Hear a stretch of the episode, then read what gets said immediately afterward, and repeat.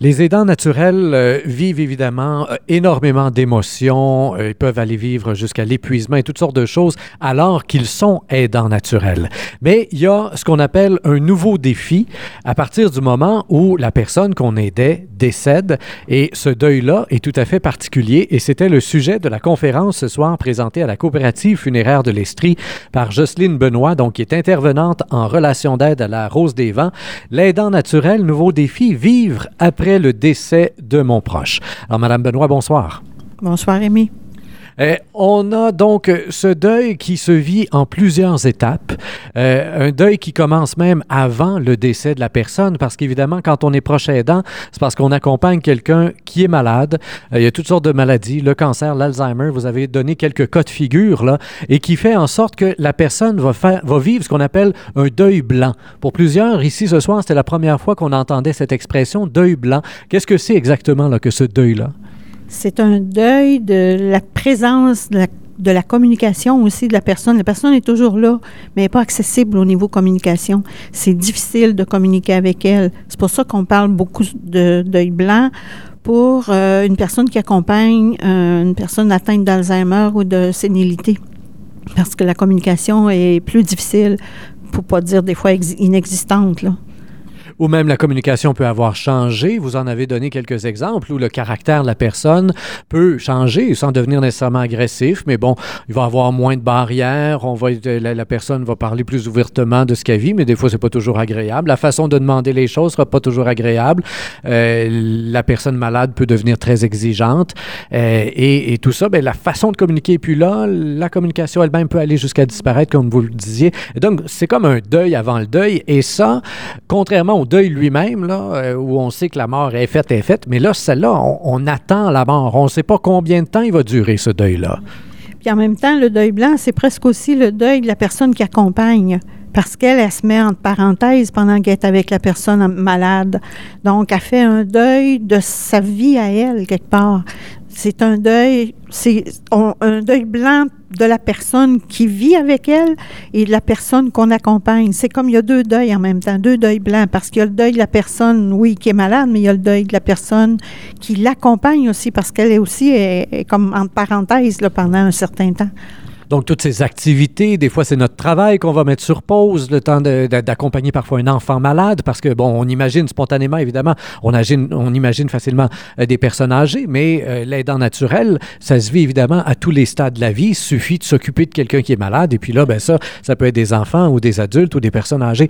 Euh, on vit à travers tout ça, avant le décès, certaines étapes dans ce deuil blanc-là dont vous parliez, là, qui se rapprochent même des, des étapes spéciales qu'on va vivre dans le cas d'un deuil violent, d'un deuil par suicide ou quoi que ce soit. On va vivre là-dedans de la colère, de l'injustice et même un sentiment de culpabilité qu'on ne vit pas là, dans un deuil normal quand une grand-mère meurt doucement dans son lit. Oui, tout à fait. Euh, la colère parce qu'on est plongé dans une situation qu'on n'a pas choisie. Et euh, ça, suit à cause de l'injustice aussi, parce qu'on dit j'ai pas choisi ça, c'est pas ça que je veux moi. Puis la, culpabilité, ben on en veut à l'autre, puis en même temps, on se sent coupable de en vouloir parce que l'autre non plus, il n'a pas choisi ça. Donc, on est tous les deux dans une situation où euh, il y a de l'injustice à la base. Donc, moi, ça me rend en colère parce que j'ai pas choisi ça, mais lui aussi, quelque part, il n'a pas choisi ça. Donc, si je lui en veux, je me sens coupable de en vouloir parce que dans le fond, c'est pas sa faute à lui non plus. Et donc, ce deuil-là, cette situation-là peut s'étirer sur plusieurs années, comme vous le disiez, dépendamment des maladies euh, et, dépendamment de la vie en elle-même. Et, éventuellement arrive donc la mort, le décès de la personne. Et là commence un double deuil. Tout d'abord, le deuil de la personne qui est morte et ensuite le deuil de, de bon, ben quand même, tout ça a donné un sens à ma vie pendant des années, des fois justement, et, et ça me tenait occupé et c'était devenu le sens de ma vie que de m'occuper de cette personne-là. Alors, il y a un double deuil à alors que le deuil en soi, à la base, vous l'avez dit, c'est une des plus grandes sources de stress qu'on vit, là. Oui, tout à fait. Le deuil, c'est la première source de stress. C'est le stress à 100% sur l'échelle quand on calcule les échelles de stress. Et oui, effectivement, c'est un double deuil parce que on fait le deuil de la personne qui est partie, mais on fait le deuil de tout ce temps qu'on a donné à la personne, de toute cette vie qu'on a mis à son service, puis toute, en fin de compte aussi, la satisfaction que ça nous apportait quelque part, l'utilité qu'on avait. Là, maintenant, je me trouve devant un vide. Il n'est plus là, bien, je fais quoi de ma vie, moi, maintenant? J'ai plus, j'ai comme plus de sens pour ma vie. Il faut que je trouve un nouveau sens, mais ça va prendre un certain temps avant d'être capable de faire ça. Il faut vraiment que j'entre dans le deuil, que je le fasse, ce deuil-là, pour arriver à me dire, bon, mais maintenant, moi, je suis vivante, il faut que je me donne du temps à moi. Comment je vais le faire? Et avant d'en arriver là, vous l'avez dit, il y a plusieurs euh, états qu'il faut vivre euh, et il y a une perte de repères. Souvent, quand on évoque cette perte de repères euh, au niveau du deuil, finalement, si on vient de perdre quelqu'un d'important, ben, c'est ce que la personne représentait pour nous, c'est ci, c'est ça. Mais ça peut même être des pertes de repères assez concrets au, niveau même du corps. Ben, une personne en deuil, au-delà du fait du prochain aidant ou non, une personne qui est en deuil et qui est très affectée par le deuil va avoir des pertes d'équilibre, va être mêlée dans ses journées une boule dans la gorge, des yeux, les, les, yeux troublés. On mange moins aussi. Alors, il y, a des repères très concrets. Quand on est rendu à perdre l'équilibre, c'est parce que les repères sont vraiment mélangés. Là. un deuil, c'est très déstabilisant, c'est très déséquilibrant. On c'est pour ça que souvent les gens me disent, je marche puis j'ai l'impression que je vais tomber. Oui, parce que c'est, tout un choc à assumer un deuil même si on s'y en attend, ça reste un choc. Donc, il faut être capable de l'assumer, de l'accepter. Puis un choc, bien, ça nous ébranle. Là. Hein. c'est pour ça que des fois qu'on perd l'équilibre. Puis avec les émotions qui sont là, euh, le vide qu'on ressent. Et tantôt, tu parlais des repères qu'on perd. Même dans la maison, on perd des repères parce que la personne n'est plus là, la présence de la personne n'est plus là. Donc, là aussi, on perd un repère. Il y a, des pièces où il était, il n'est plus là. Donc, quand je rentre dans ces pièces-là, il y a quelque chose qui manque. Il y a un vide là, pour moi. Et c'est ça qui est difficile à assumer au début. Et donc, pour les prochains aidants, encore plus, parce que là, ils étaient au service et ils étaient, bon, la personne en général, quand on a quelqu'un à la maison qui est dans une situation euh, de maladie assez avancée, cette personne-là ne bouge pas beaucoup en général. C'est le fauteuil au lit, du lit au fauteuil, comme euh, chantait Jacques Brel, et ça finit pas mal là. Hein? Et, donc, ce fauteuil-là, il est encore là en plein milieu du salon, mais là, il est toujours vide. Et, ça prend un certain temps, alors qu'on lui faisait à manger euh, plusieurs fois par jour et qu'on allait chercher un petit muffin de temps en temps, peut-être c'est tata. Là, j'imagine que pour ces personnes-là, déjà en deuil, se faire à manger, on n'a pas le goût. Mais là, d'avoir, de, perdre finalement ce pour qui, celui pour qui ou celle pour qui on faisait à manger, euh, ça, devient encore plus difficile. Oui, c'est très difficile. C'est pour ça que les gens n'ont pas faim souvent quand ils, ils, ont plus le goût de faire à manger parce qu'il n'y a pas personne qui va manger avec elles. Puis premièrement aussi le deuil, le stress, ça coupe la faim. Et pas faim, pas, soif, euh, on, se néglige. S'il y a des gens qui me disent des fois, si je savais pas que je peux aller chercher quelque chose avec la popote roulante, mettons, ben je mangerais pas je me ferais une toast au beurre d'arachide, puis peut-être même pas. J'ai pas faim. Puis ça prend un effort pour ces gens-là, après ça, de vouloir se faire à manger. Ils n'ont plus le goût, ils n'ont pas faim, ils n'ont pas d'appétit. Quand on dit pas d'appétit, ça veut dire pas d'appétit de vivre non plus. Tout ça, si on est bien accompagné. Normalement, au début d'un deuil, il y a quand même la famille qui est là présente. Il y a les amis qui vont nous soutenir. Il faut savoir que c'est un temps. C'est comme l'hiver qu'on vient de vivre, là, qui finissait plus de finir. Mais c'est un temps en soi. C'est rude, évidemment, mais c'est un temps.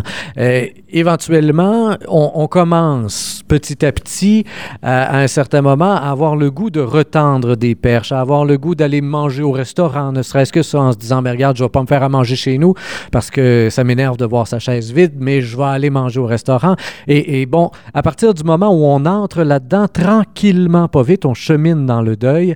Et là, pour le prochain aidant, même, il, va redonner éventuellement un sens à sa vie. On essaie de pousser un peu trop vite parfois. Hein? On essaie d'aller refaire du bénévolat, mais tant et aussi longtemps qu'on n'a pas rechargé les batteries à plein, on ne sera pas capable de redonner ailleurs. Vous avez insisté beaucoup là-dessus. Bien, ça, ça s'appelle le déni. Puis quand on est dans le déni, souvent, on va faire de l'activisme justement pour pas être dans le deuil, pour pas faire face au deuil.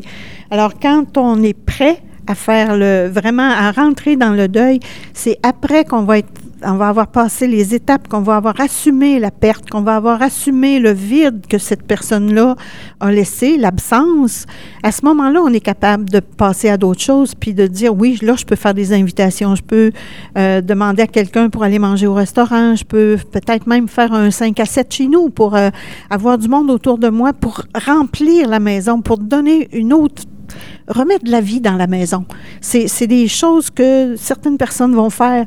Chaque personne est différente, donc elle va vivre son deuil de façon différente, puis elle va se donner un sens de vie différent. Et c'est à ce moment-là aussi que vient euh, le moment où on a le goût de se réapproprier les lieux. Euh, donc la maison, l'appartement où on vit, là où il y avait ce fameux aidant, ce fameux aidé euh, pour lequel on a donné tant d'années, mais là, on peut avoir le goût de repeinturer les murs, de changer les murs de place, on peut avoir le goût de bien des affaires là, pour se réapproprier finalement cet espace-là.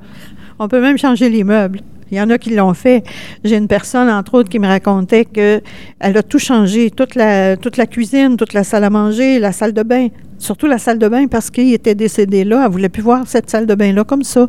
Donc, elle a fait un réaménagement de son mode, de son lieu de vie pour que ça soit à elle maintenant, pour se la réapproprier justement réinvestir aussi sa vie affective. Et euh, comme vous l'avez souligné, ben, ça ne veut pas nécessairement dire euh, de se lancer d'un bras de n'importe qui, surtout pas au début en tout cas. Non, ça c'est une autre chose. Je dirais que les hommes sont plus portés à faire ça que les femmes.